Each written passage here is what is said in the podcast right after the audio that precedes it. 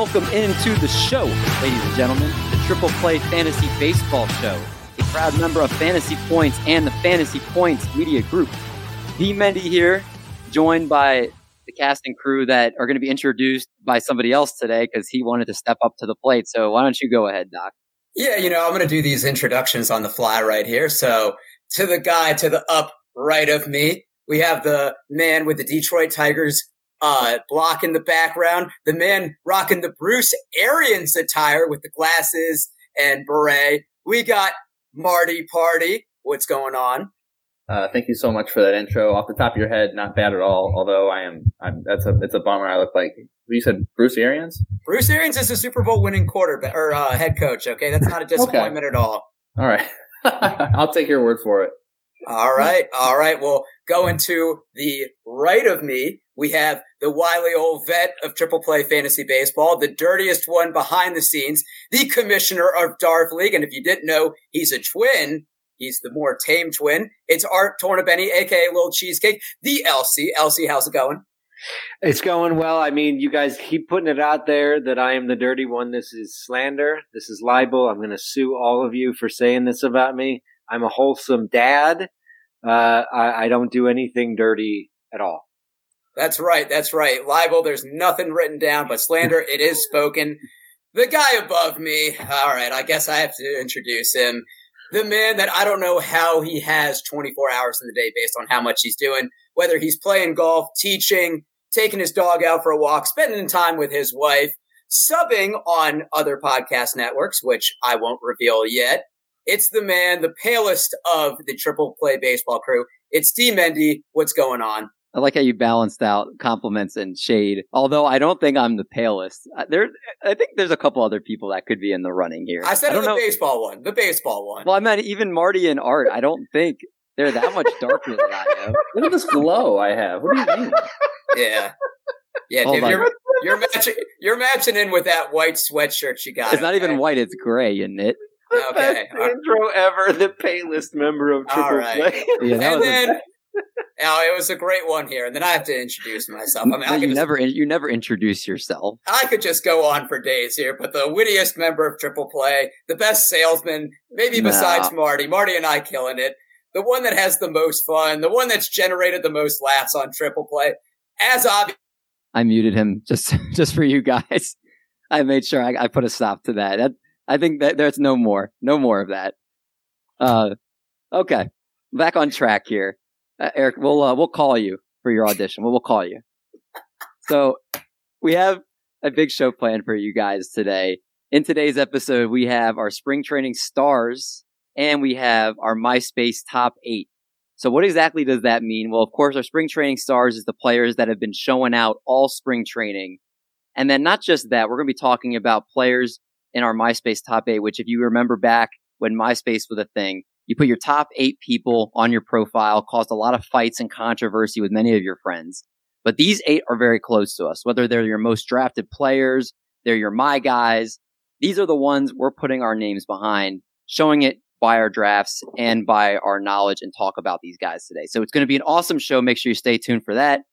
After that, we'll go to our question of the week, which is what draft pick have you made that has aged the best so far? Or in other words, your biggest bargain and game of the week coming in to shut the door. So if you guys are ready to get another episode started, then man, we're here to do it for you. Let's dive right in. Let's go to headlines. And I got to start right off the bat with some Detroit Tiger news, Marty. I'm sorry. Riley Greene fractured his foot. The injury is not going to require surgery, but he's expected to miss the next couple months with a June date somewhat looking like his timeable return. He was one of the top prospects in all of baseball, fourth overall by Baseball America, fifth by MLB.com, and sixth by Baseball Prospectus. Looked like he was going to make the Tigers team out of the gate. How big a loss is this for the Tigers? It's it's pretty brutal, you know. Just from like a fan perspective, you know, we're super excited. Um, we're especially excited. You know, Spencer Torkelson is going to be coming up, which we probably will talk about. But yeah, Greene going down six to eight weeks. Um, he'll come back, he'll rehab, and then we'll probably expect him to be in the minors for another month from there. So from a fantasy perspective, I've seen him being cut everywhere. Um, but yeah, it's a it's a bummer, but he'll be back. He's a young kid. Um, but some of the amazing plays in the outfield, he's spraying the ball all over the place. He's getting stolen bases. Like he, he looks good. He looks like looks like the real deal. Dynasty owners got to be happy. I was going to ask you about that. If you're in a redraft league, do you cut bait with them? So it sounds like any league you have him, Riley um, Greene is um, off your roster. I would say anything over a 12 team league, you may want to hold on to him, but anything below that, yeah, I, I, think you, you can, you can cut bait unless you have, you know, three, four roster spot or uh, IL spots. We have one in our home league and I, he was dropped in our 10 team league. Okay. That's about what I would think as well. More injury news, of course, it doesn't end there. As White Sox ace Lance Lynn will undergo surgery to repair a torn meniscus in his knee. He's going to be sidelined approximately four weeks uh, before he can throw off the mound again. Right now, looking like he'll miss a month, a little bit, maybe over a month here. Coincidentally, we had our, our home league draft last night, and it was right around when the news came out he was going to be picked. He slipped a little bit, not as far as I was thought he would have, but I got to ask you guys right now, how much farther are you bumping him down your ranks, LC? I think initial reports are that he's out until mid to late May.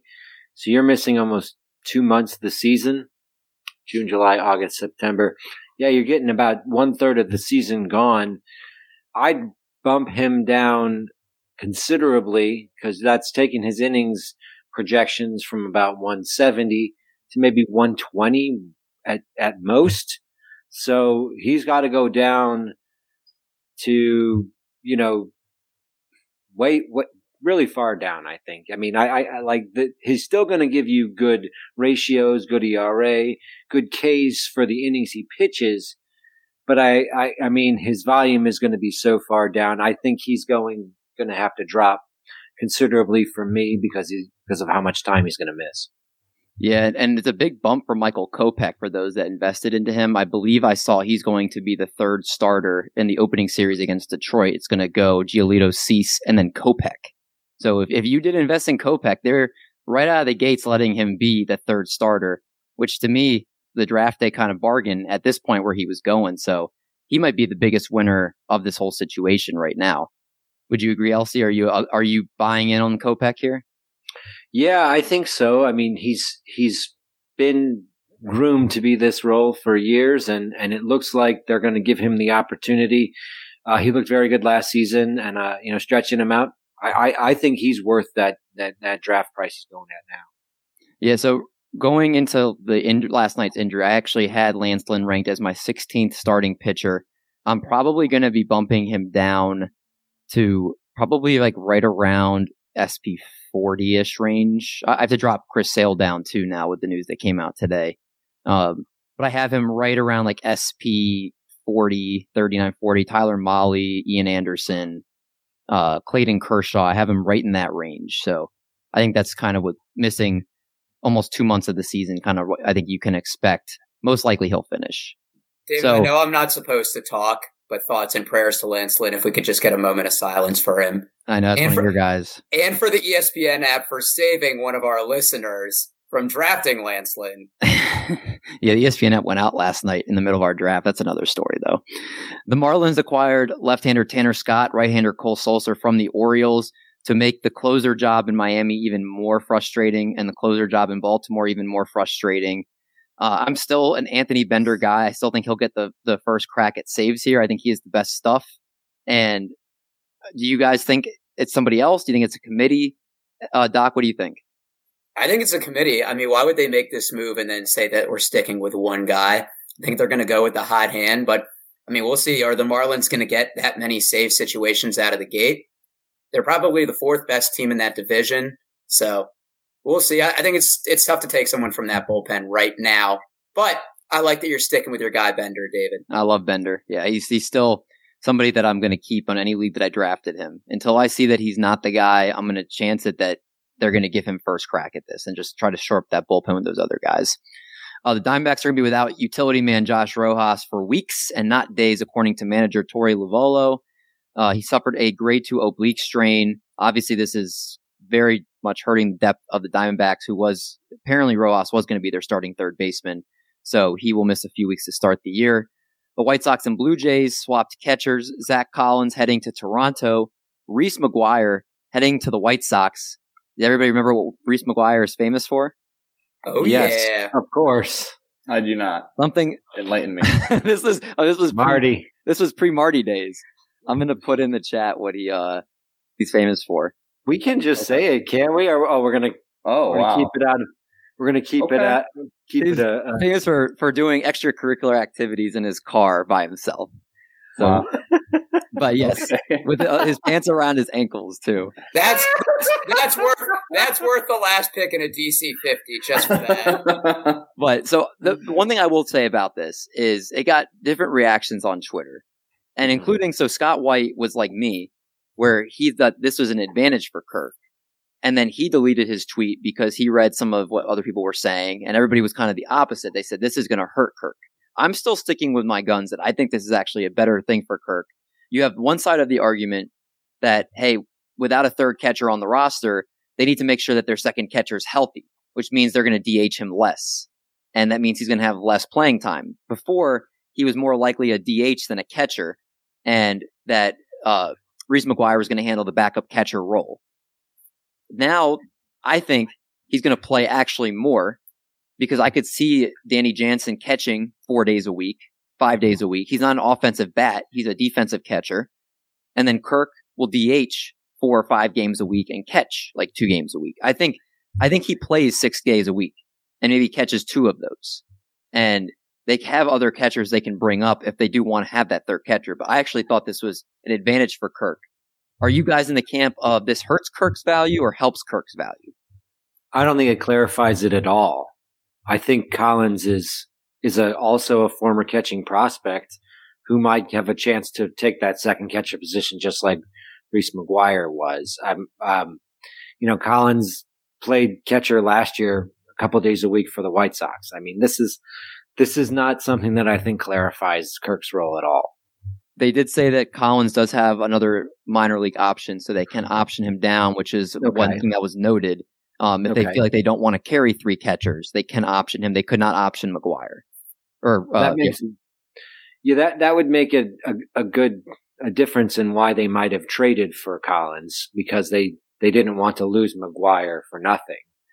But um, you know, Collins is a major league ready catcher as well. So I mean, that's that's what I'm saying. Yeah. Marty is Marty spe- ske- uh, skeptical.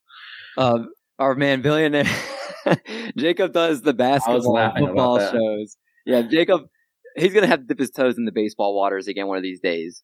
But that uh, he any basketball stuff, you'll find Jacob there. That's he's one of our captains for that that sport here on this channel.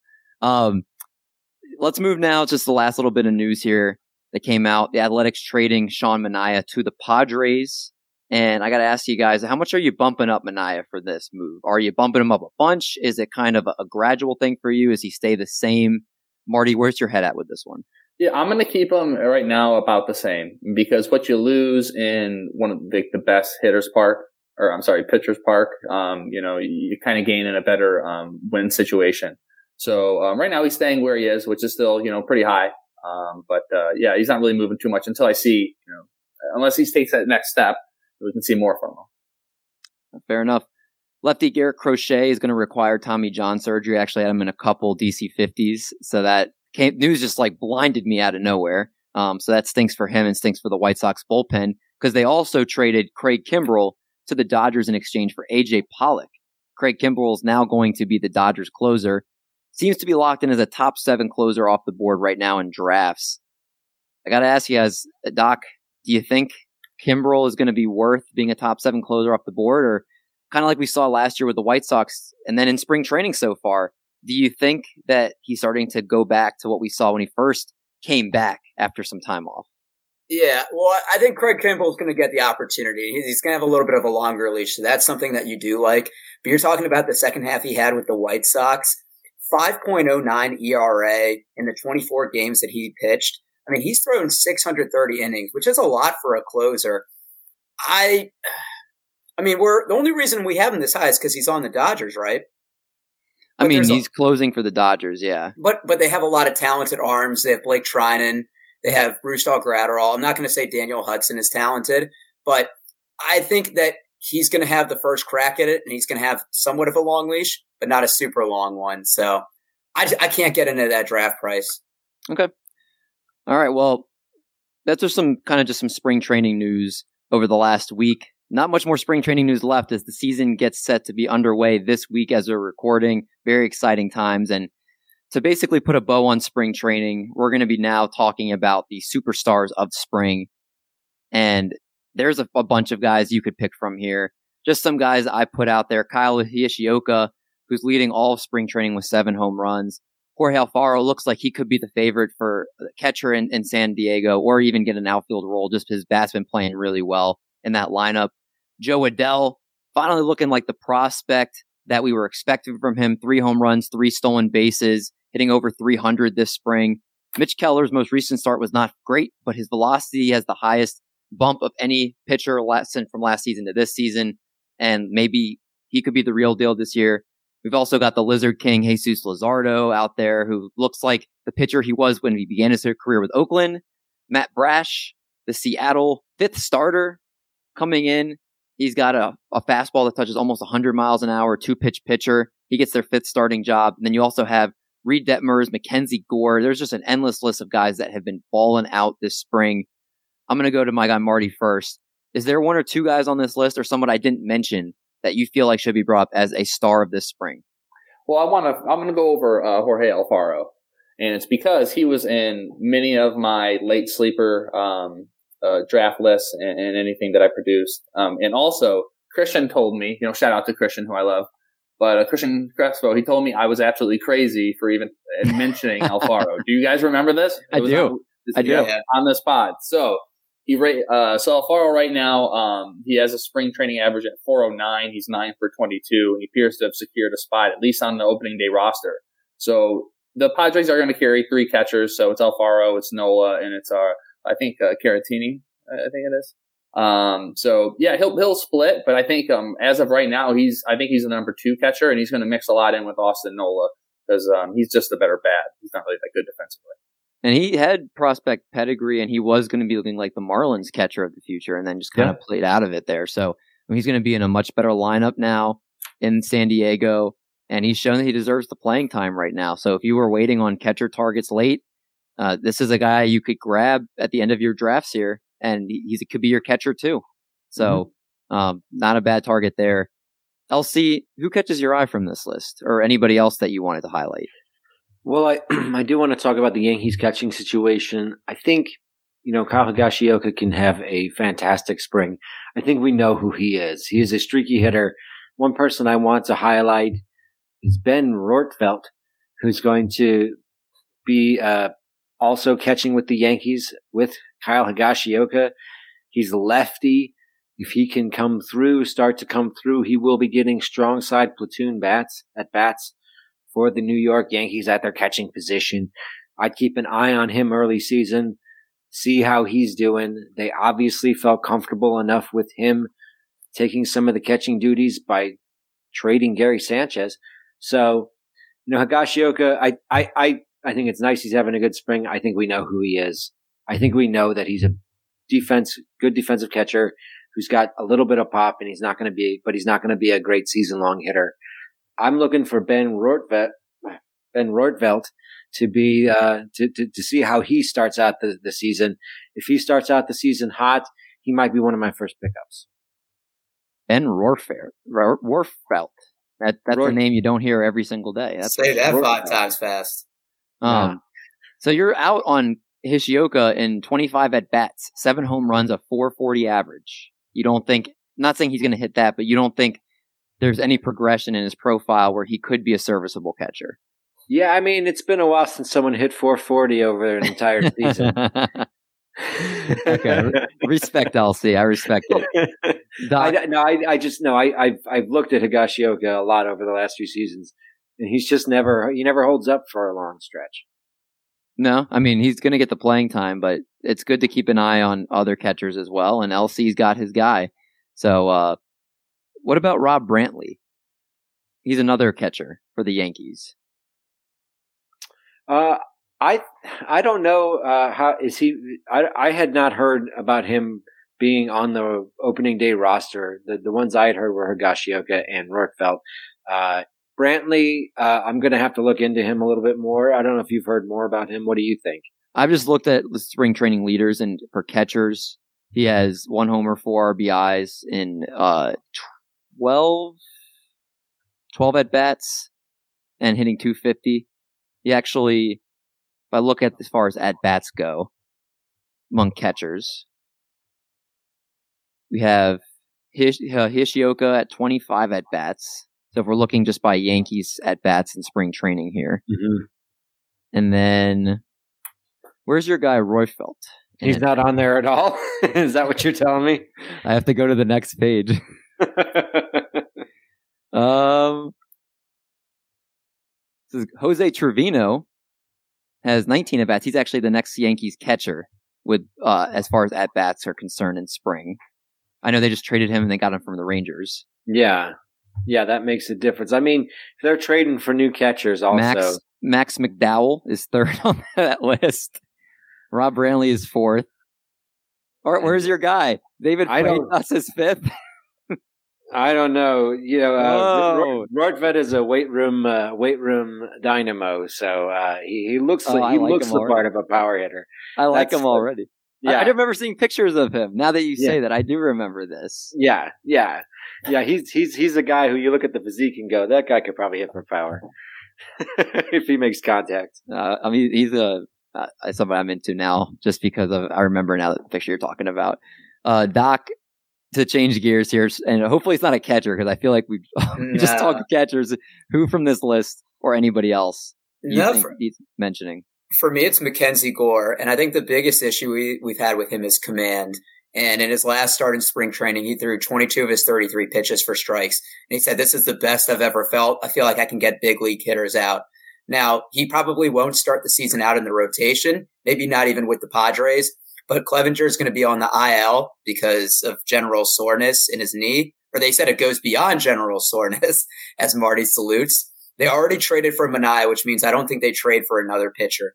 But I think it's interesting that Chris Paddack was in trade rumors, which let me know that he's not guaranteed a spot in the rotation the entire year. I think the Dinelson Lamet hope that he's a starter is once again kind of a pipe dream. David, I know that you said you think that he leads the league or the Padres in saves. So it's basically him and Nick Martinez battling out for a potential fifth spot in the rotation. Martinez is a 31 year old. So I think they'd rather give it to Mackenzie Gore. So I think an injury and keep in mind, they do have Darvish, who's 35, who dealt with back problems last year. I think Gore is going to be up sooner rather than later if he doesn't begin the year. And so if you can get him now in FAAB, which I did, I think you, you take before he gets called up. Gore is a lefty, and from what you know, for people that don't know, anytime you have a left-handed pitcher, that's always going to be an advantage as far as somebody that they're going to want in a rotation over a righty because so many pitchers are right-handed. But you look at his stats in spring: four five zero ERA. He played in four games, twelve innings, sixteen strikeouts, a .92 WHIP. Uh, this is a guy that finished in the top twenty as far as all pitchers in spring training in K to walk ratio. He, I mean, he looks like a lot better. Is he? Does he look like the stud that was the consensus top pitcher, top pitching prospect in baseball for a period? I don't know if he's back to that point yet, but if if he has control, which is the big problem, he has mechanics all out of whack, and that was a huge problem for him. He seems like he's trying to find his mechanics again, and he has a nice groove going. He could be a big boost in the arm for this Padres rotation. Obviously, like Doc said, the rotation spot now does not seem secure because you have the Sean Manaea trade there now. So I would expect that they're going to have Gore start out in AAA, and that be where he starts out at. Are you guys buying the Jesus Luzardo hype? Because I've drafted him, I think, in three or four leagues since I started seeing him in spring training. I- I'm all in. His velocity's up to 99. That fastball, that was a problem for him. If he can touch 99, I think that's going to allow him to make more mistakes inside the strike zone. He's throwing his secondary pitches a lot more as well, which is the key to his success in the first place. Everybody was hammering home saying, throw your secondaries, throw your secondaries. And he seems like he's doing that too. He, he really looks good. Are, are you guys buying him at all or is it just me? Cause I've been trying to grab him everywhere I could. Yeah. So, um, speaking of that, I actually did in my home league, we did a auction. I got him for one dollar. So that's how much I invested of him. I think that I think that's where he should be going, kind of in that it's a, it's a dart throw. But we got to love everything that we're seeing. The prospect pedigree is there. Um, he has made his way over to a different organization that it looks like you know they know how to develop pitching a lot better. So I like what I'm seeing, and I think where you where you can get him, it's worth a it's worth the dart throw. Yeah, Luzardo has been one of the guys that's come up, but on the same token, one of the other darlings and Mitch Keller kind of got Mitch. He looked like Mitch Keller his last start, and I'm wondering if that's going to deter people off of him. Is, is it worth? Are you guys going to gamble on Mitch Keller? LC, are you? You're shaking your head. No, that last start carry you away.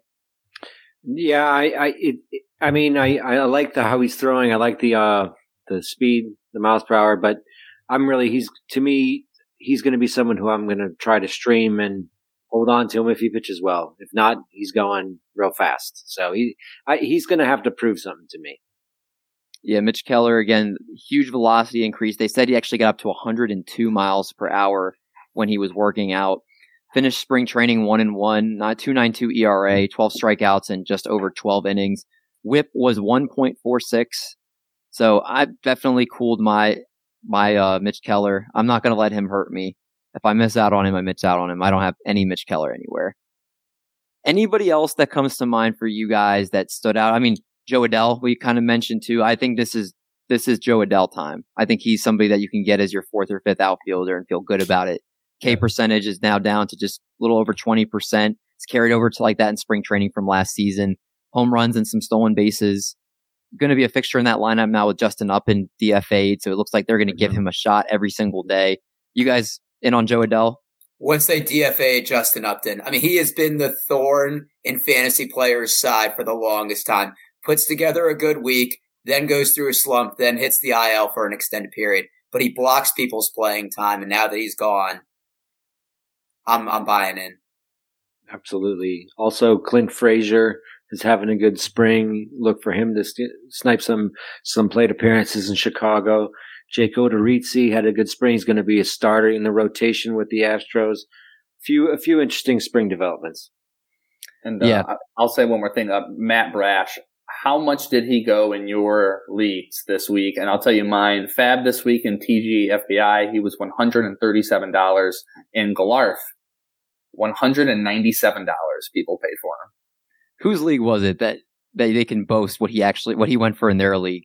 I remember in mine he went for a hundred and I think it was like 140 something. But whose league did he go for 300 plus? It was in one of hmm. your leagues, right? Mine 313. 313. Wow. Yeah. Man, yeah. $72 is a steal in my league now. Yeah. wow. He's never pitched over 90 innings, so that's the thing. Like you may he may be good for a little, you know. I don't I don't know what their plan is for him and how they're going to do it, but I know Scott White also spent uh, a good portion of FAAB on him as well. Not that much, but he did.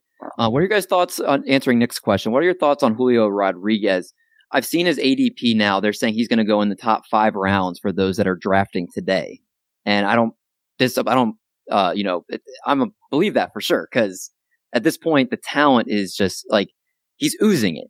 It's like mm-hmm. literally if he stands there, it's like dripping off of him. That's how much talent this kid has. His hit tool is incredible. Obviously, he could he could hit 30 home runs in his opening season, 15 stolen bases, hit the ball to all fields. I think Julio Rodriguez. My expectation for him was probably going to be more something like between 25 and 30 home runs, and maybe he steals 15 bags. Maybe hits somewhere like 270, 280 his rookie year. I think you have to tamper him somewhat, but he's going to be a flat out stud. And I've seen many smart people in the fantasy baseball industry say that he is not going back down. He's here to stay even if he struggles somewhat, this kid is so talented. He's going to mm-hmm. figure out quickly, and he's never going back down in the Mariners system. He's going to be a fixture of this lineup from now for years to come and be the face of baseball. Do you guys find yourself, where would you take Julio Rodriguez in a roto draft right now? Um, that would be tough to say. I will say this though. Um, in that home league I, am referencing again, I got the, I picked him off the waiver wire today. It was Ooh. how great of a feeling that is when you're like, oh, I'll, just see if he's there, you know, cause I saw the, t- I was watching the MLB channel. I saw the ticker. I'm like, yeah, okay, he's going to be, uh, on the opening day lineup. So I was able to scoop him up. So I'm su- super excited.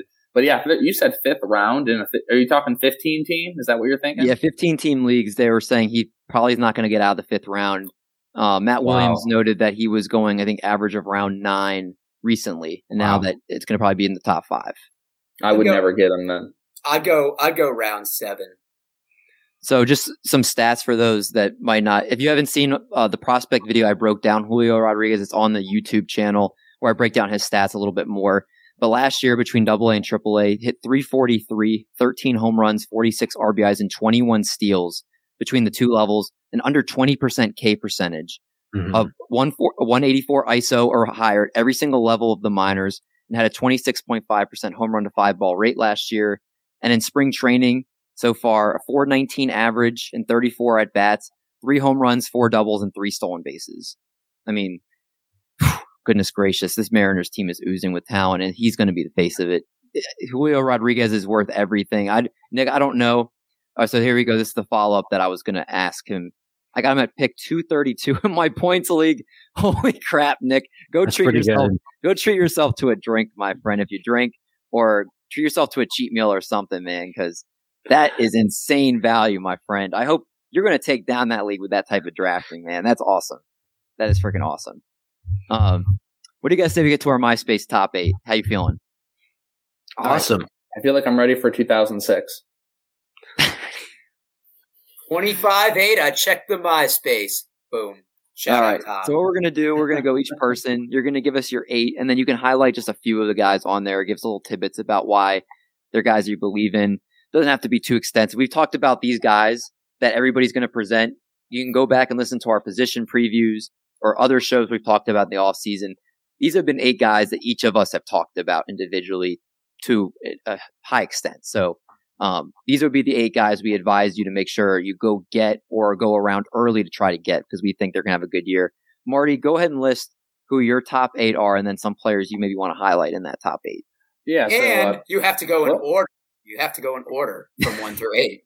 One, two. Okay, I can do that actually. No, yeah, that, that, no, that'd be that make it way harder. I can't do that. So you're not you're not you're not playing you're not playing favorites. No, no, because it all depends where you're, you know, where you are in your draft individually. So I know that's a cop out answer, but it's also true. Um, so yeah, number one, Pete Alonso. Two, Hunter Renfroe, Three, Nolan Arenado. CJ Cron, Shane Bieber, Eduardo Rodriguez, Marcus Stroman, and Charlie Morton. Those are my uh, my top eight. I'm going to start with uh, Pete Alonso because he's my guy. I think he's also your guys too, D. Mendy, but I'll do him some good justice here. So last year he hit 37 home runs. He kept his batting average at 262 with an uh, expected batting average of 267. So I really like the way that looks out.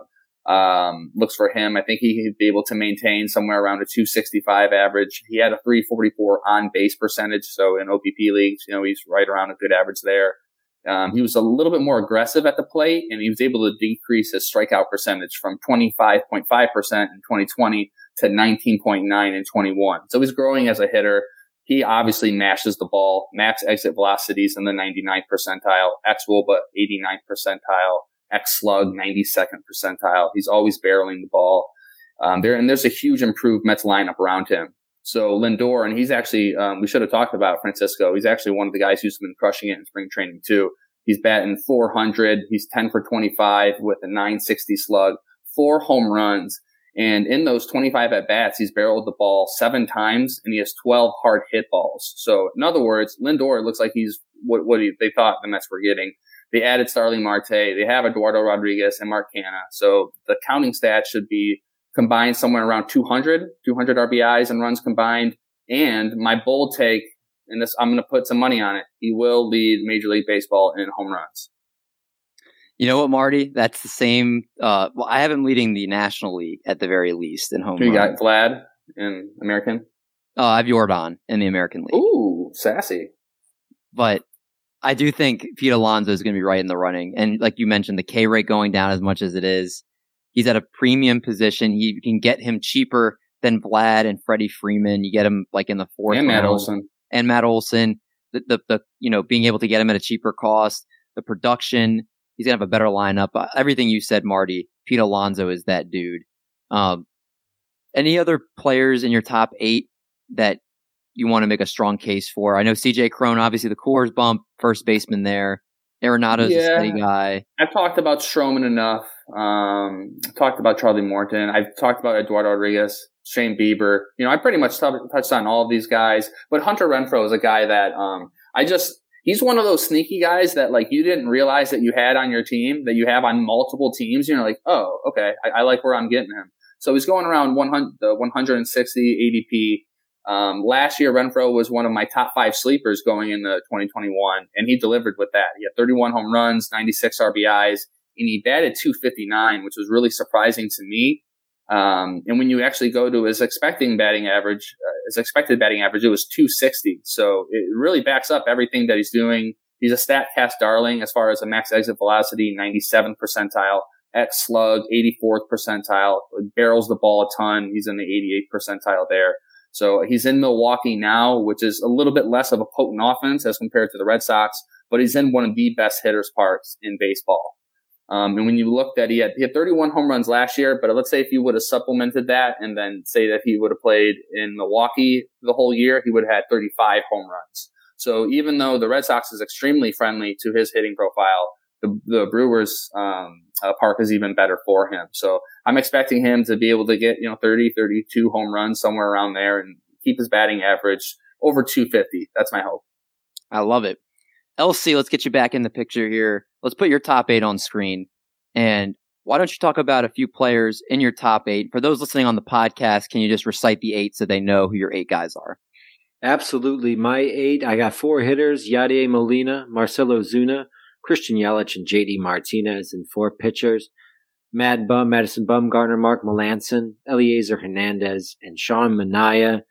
Now, speaking about 2006 MySpace top eight, we got Yadier Molina playing with his 2006 teammate Albert Pujols and Adam Wainwright still on the 2022 Cardinals. But uh, Molina, you get him very late, and he's pretty much a lock for 450 plate appearances and above average for a catcher batting average and his runs plus RBIs is going to be above average as well. And he's going to get more than a lot of the guys who are going ahead of him. I love Molina. He's one of my targets. Uh, Ozuna is getting dinged because of his suspension, because of his reputation. Uh, I understand if you don't want to take him because you, you have personal reasons, but he's a producer. He's, he's, he's going to be producing for that, for that team. And, uh, he's going to be a steal where you get him. I got him pick like 218 one draft. I got him pick 175 one draft. He's going to outproduce that. Few other guys, obviously, Yelich and Martinez go about the same point in the draft. I could have thrown Brian Reynolds in there as well. I like to start getting my outfielders around that range. You go pitching uh, relievers and starters and infield prior to then, then you can get your first outfielder. I, I like Yelich. I think he has a potential for a five tool bounce back. Um, Melancon is a pitcher that I really like. One thing I, I, I was working out, you know, you got like the, the 80th percentile in saves was 73 for TGFBI. Melancon gets about 25 to 30. That is like a 45 steal season as compared to steals. Like when you think about saves, if you can pencil in saves, then it's very valuable. I got him at pick 145 and pick 147. So he's going fairly late. Um, the starters, Mad Bum, Manaea, and Hernandez, just guys who I think, based on their draft price, are going at a really nice spot. Manaea is creeping up, so I'm not sure exactly where I would put him. I picked him at pick 80 in our home league, uh, 79 actually in our home league. Uh, so I think at least um, I, am at least comfortable taking him in the top uh, top 80 picks. All right. There's LC's top eight with some good analysis for every single one. I would give him some pushback on stuff. I want to make sure we get through all the, the top eight here. I do like that your list is not like what everybody else is saying. Like yours is very much different players, and I respect that, LC, because it's, it's easy to go with the very popular guys, which of course I have some. Marty's got some. Doc has some here. Doc, speaking of you, let's get your list up on screen. Let's go over your top eight here. And just like again, for the podcast listeners, go through your list and then highlight some guys on this list you feel like they should be highlighted.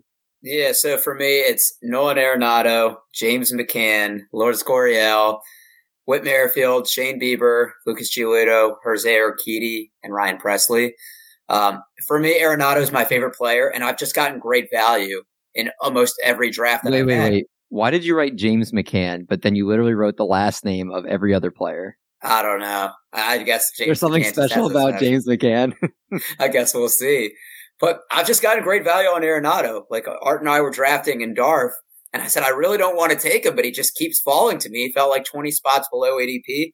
And I mean, look, he's as consistent as they come. The last six full seasons, he's played at least 155 games, 30 homers, 105 RBIs. Third base is shallow this year. You know what you're going to get from him. A slight dip in batting average will probably hit in the 260s, not give you many stolen bases, but at least two categories run or RBIs, home runs, and hopefully runs. He'll be elite or above average in. So I have him on almost all of my teams. Whit Merrifield, I just talk about the durability. He's hasn't missed a game in the last three seasons. He's led the major leagues in at bats each of those three seasons as well. His a career 291 batting average. You know he's going to give you plus 20 plus stolen bases, maybe 10 home runs.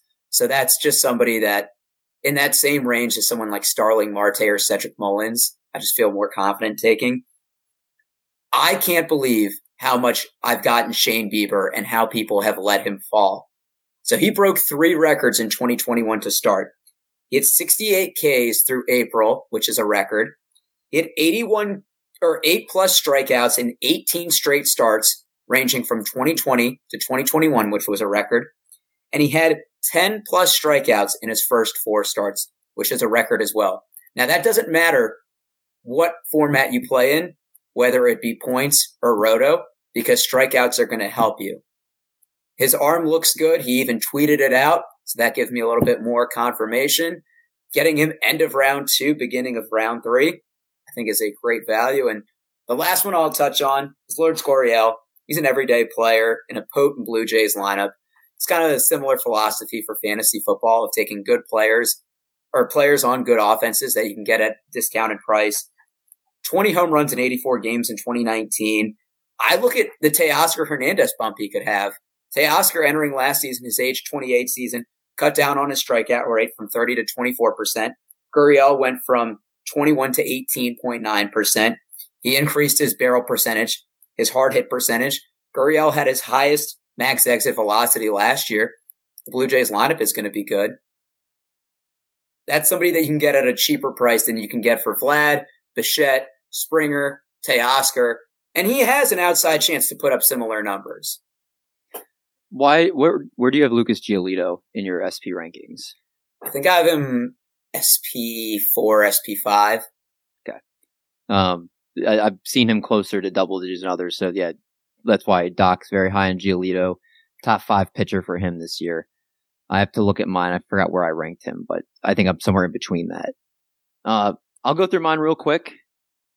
These are all players. If you follow me on Twitter or you've listened to the show, I've said these names countless times. So I'm sorry if I sound like a broken record. Bobby Witt Jr. He's what? He's- what? He's the The net- Pat Mahomes of baseball. Yeah. You're you're you're heartthrob. Patrick Mahomes You're, of you're baseball. man you're man crush Monday. Yeah, I think he's going to put up his first season. He's going to get 25 bombs and 20 bags, and he'll go 30 30 his second season. What do you think his batting average is going to be? I think it's going to be like 265, 260, between 265, 270. Do you, you worried about him striking out a lot, or you think he's going to keep that? Yeah, low? I think he'll strike out. Uh, I think he's going to come out of the gates the first week of the season and look like insane, and then I think he's going to go through a slump, and he's going to strike out a lot, and people are going to be wondering what to do with him. Is he overmatched? But one thing I have done research about is he's made adjustments very quick at every level. So I do think he is, and that's what people are concerned about. I do think he is going to struggle, not right away, but very early on in the season, whether it's a week, two weeks, a month, I don't know. But I do think he's going to figure it out and then he's going to finish out the season. You know what comes to mind?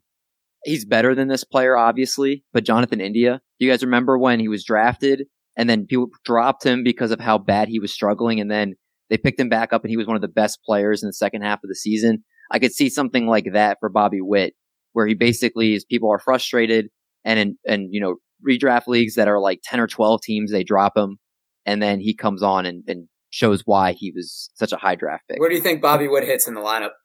Second, He's hitting So- second a lot in spring to- training To already. Witt. Uh, yeah, I think Witt's been leading off, then Bobby Witt, and then I haven't looked at their full spring training lineup, but I just know he's been hitting second and playing third base. Um, They should they should have him hit first so they can do Bobby Witt Merrifield. I don't know like what the name of it is, Yeah, but like the, the little connector thing. Yeah. Uh, uh, for those that haven't seen, I'll give you the full list on screen here. Bobby Witt, MJ Melendez, Pete Alonso, Alejandro Kirk, Aaron Ashby, Tanner Houck, Dylan Cease, and Cristian Javier. Marty laid out Pete Alonso pretty well. MJ Melendez led all of the minor leagues in home runs last year. I think he would be starting with the Royals right now if it wasn't for Salvador Perez. He's blocking him right now, but I think they tried him at first and third base, even a little bit in the corner outfield. I do think they're going to get his bat in the lineup sooner rather than later, whether it's an injury or whether they just can't hold him down. Uh, he was hitting over 300 in the spring, so he, he's somebody that's a great catcher to target to get. Alejandro Kirk, one of two catchers to, to strike out under 10% of the time in over 150 plate appearances last season. And like Doc mentioned, one of the most potent lineups. He's a steal. You can get him after catcher 10. Ashby, Ashby and Houck and Dylan Cease. I've literally spoken of every other podcast. If you want to hear more about my thoughts on these guys, you can listen to other episodes. And Cristian Javier is the one I speak of the least of this group. Got a really good slider, sped up his delivery. So he was throwing more strikes and not walking as many guys in the second half of last year. I think he's a good spark that you can get in your draft, especially in points leagues where you want to get sparks. He's somebody that's very valuable there. So that's my eight. And I feel pretty good about them going into the season. You guys feel good about your top eight? Did you leave anybody out? You, is there, No, I didn't leave anybody out. I was going with my guys I've been drafting. I mean, that's that's.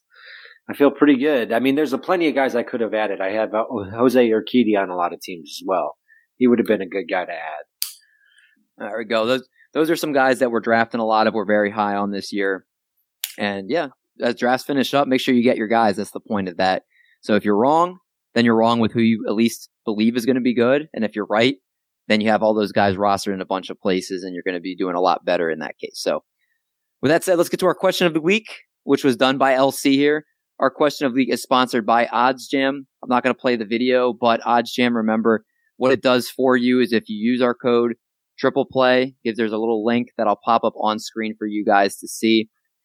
Uh, it a referral code triple play and you get a seven day free trial. What Odds Jam does is it basically finds the best betting odds across all the thousands of sites and brings them to you so you can basically make those bets and win pretty easy money. So that's what you get with the subscription service with Odds Jam. Basically pays for itself. So if you're looking to win money off of easy bets, that's the place to go. All right. Question of the week. What draft pick have you made that has aged the best so far? Or in other words, your biggest bargain? Let's go around the horn. Let's start with Doc. Which draft pick is your biggest bargain? Shout out to our guy Aaron Pags, Jake McGee. David, I showed you yesterday. There are a couple teams where I handcuffed the closer, and so I took Camilo Doval, and in later rounds I took Jake McGee, and now I have the Giants closer. I just wish I didn't draft Doval at first, but thank God I went with my gut and, and got McGee in the later rounds. So Jake McGee. The, the best thing that could happen, and I don't wish injury upon anyone, is one of them gets injured so that I can have the clear closer and then drop the other. Uh, I mean, that's one way to do it. Grab both closers, and if one beats it out, then you have the guy. LC, who is your biggest bargain? It's not sexy. It's really unsexy. But in the triple players ball, I needed late saves. So I took Alex Colomé at pick 514 and, uh, I could, because I did not have saves. I had Melancon and I think nobody. And now Colomé is going to help me out on that team. He was like a 46th round pick, 40, 45th round pick, something like that. Very late. So it, that that that is probably aged the best. I also really love Collin McHugh at pick 600. I'm going to be able to use him week one. Yeah, Collin McHugh is a ratios god. So good draft pick with him. Marty, what about you, man? It would have to be Corey Knebel. So drafting him, although he did sign for $10 million, but he got that one year deal. Anytime you're dealing with the Phillies bullpen, it's anything can happen. Um, so, so far over six innings, he has six strikeouts with a 1.50 ERA. Um, he's done a bunch of interviews. He said he's healthy. He said he's ready to go. The Phillies have high expectations So um, from where I was getting him a little bit later um, than all of the even I was I was getting him after Will Smith. So thank God I, I avoided that in some of my leagues. But uh, yeah, Knebel. I'm trying to look at the draft recap for TGFBI, and for some reason I don't know why I can't find it. Hold on, wait a second. Draft, draft board. Hang, hang with me, guys, as I pull You can this do up. it. Um, all right, so I got Julio Rodriguez in the 20th round in TGFBI. Not bad. That's like pick 300. Yeah, it was. Yeah, I don't know if they say the exact pick, but I got him in a few places. I got him in TGFBI and I got him in Turf. I got him a little earlier in Turf. I think it was like 16th round in Turf, but 20th round, I basically looked at players. I was like, there, he'd been like passed over for a while, and I was like, if they're if we're going upside these last 10 rounds or so, there's nobody that's bigger upside here than him. So I felt pretty good about that. He's my fifth outfielder in that league, and uh, hopefully that's going to pay off there too. Because there's a couple guys like I took Steve Cishek. that's that's a wasted pick there. So um, that definitely all- was my biggest bargain. It's, it's all about balance. Julio Rodriguez, good pick. Steve Cishek, bad pick. yeah, that, that's that's how this world works for The sure. yin and yang. Oh yeah. All right. Time now for the last segment of the show. It is the game of the week, and LC is hosting this week. LC, what is the game we are playing? This game will test your knowledge of minor league franchises, minor league affiliates to major league franchises. Each question is going to test how well you know minor league affiliates. All right. I'm waving the white flag. I'm losing this game. Yeah, yeah, Doc. I had to get one because we we're counting the wins, and I can't have you stack up wins while I'm. I was gonna say, can you know less than nothing? Because I think that's pretty much where I'm at. Unless I can surprise myself, but I don't know. I hope this is a I- multiple choice game. I, it is multiple choice. I All right, I got a there's, like, chance. I hope no one. I hope we don't have like all zeros across the board. Okay. Question one Which franchise's minor league affiliates include the Carolina Mudcats, the Biloxi Shuckers, and the Nashville Sounds? Your four options are the Atlanta Braves, the Houston Astros, the Milwaukee Brewers, or the Colorado Rockies. I'll start with David. What was the first option? Atlanta Braves. I'm gonna go Atlanta. Marty Atlanta. And Doc. I want to say the Rockies, but I feel like they're too cheap to have minor league teams. And I know it's not the Red Sox, so I'm going to go Braves also. Okay, so the Carolina Mudcats, Biloxi Shuckers, and the Nashville Sounds are in the Milwaukee Brewers system. So no points for that one. This question is uh, this is a fun one. When Bobby actually Witt might Jr. get gets zero. yeah, when, when Bobby Witt Jr. gets sent down to Double A for the Kansas City Royals to work on his swing and ruin David's life, for which of these Kansas City Royals affiliates will he be playing? Which is the Double A Kansas City Royals team? Is it the Northwest Arkansas Naturals, the Quad Cities River Bandits, the Omaha Storm Chasers, or the Columbia Fireflies? Marty, start with you. Um, the first one, the Naturals. Uh, Doc The Storm Chasers, that's cool. I think it's the and Omaha. David. I think it's Omaha. The Northwest Arkansas Naturals are the double A team that Bobby Witt will get sent to when he's having trouble to start the season, David. Oh my god. So Mar- Marty's up one to zero to zero. Oh goodness. Question three. This league has been in existence since 1947 and boasts such teams as the Fort Wayne Tin Caps, the West Michigan Whitecaps, the Cedar Rapids Kernels, and the Great Lakes Loons. Which league boasts these teams? Is that the Northern League, the Great Lakes League, the Midwest League, or the Mississippi and Ohio Valley League? Doc, you go first.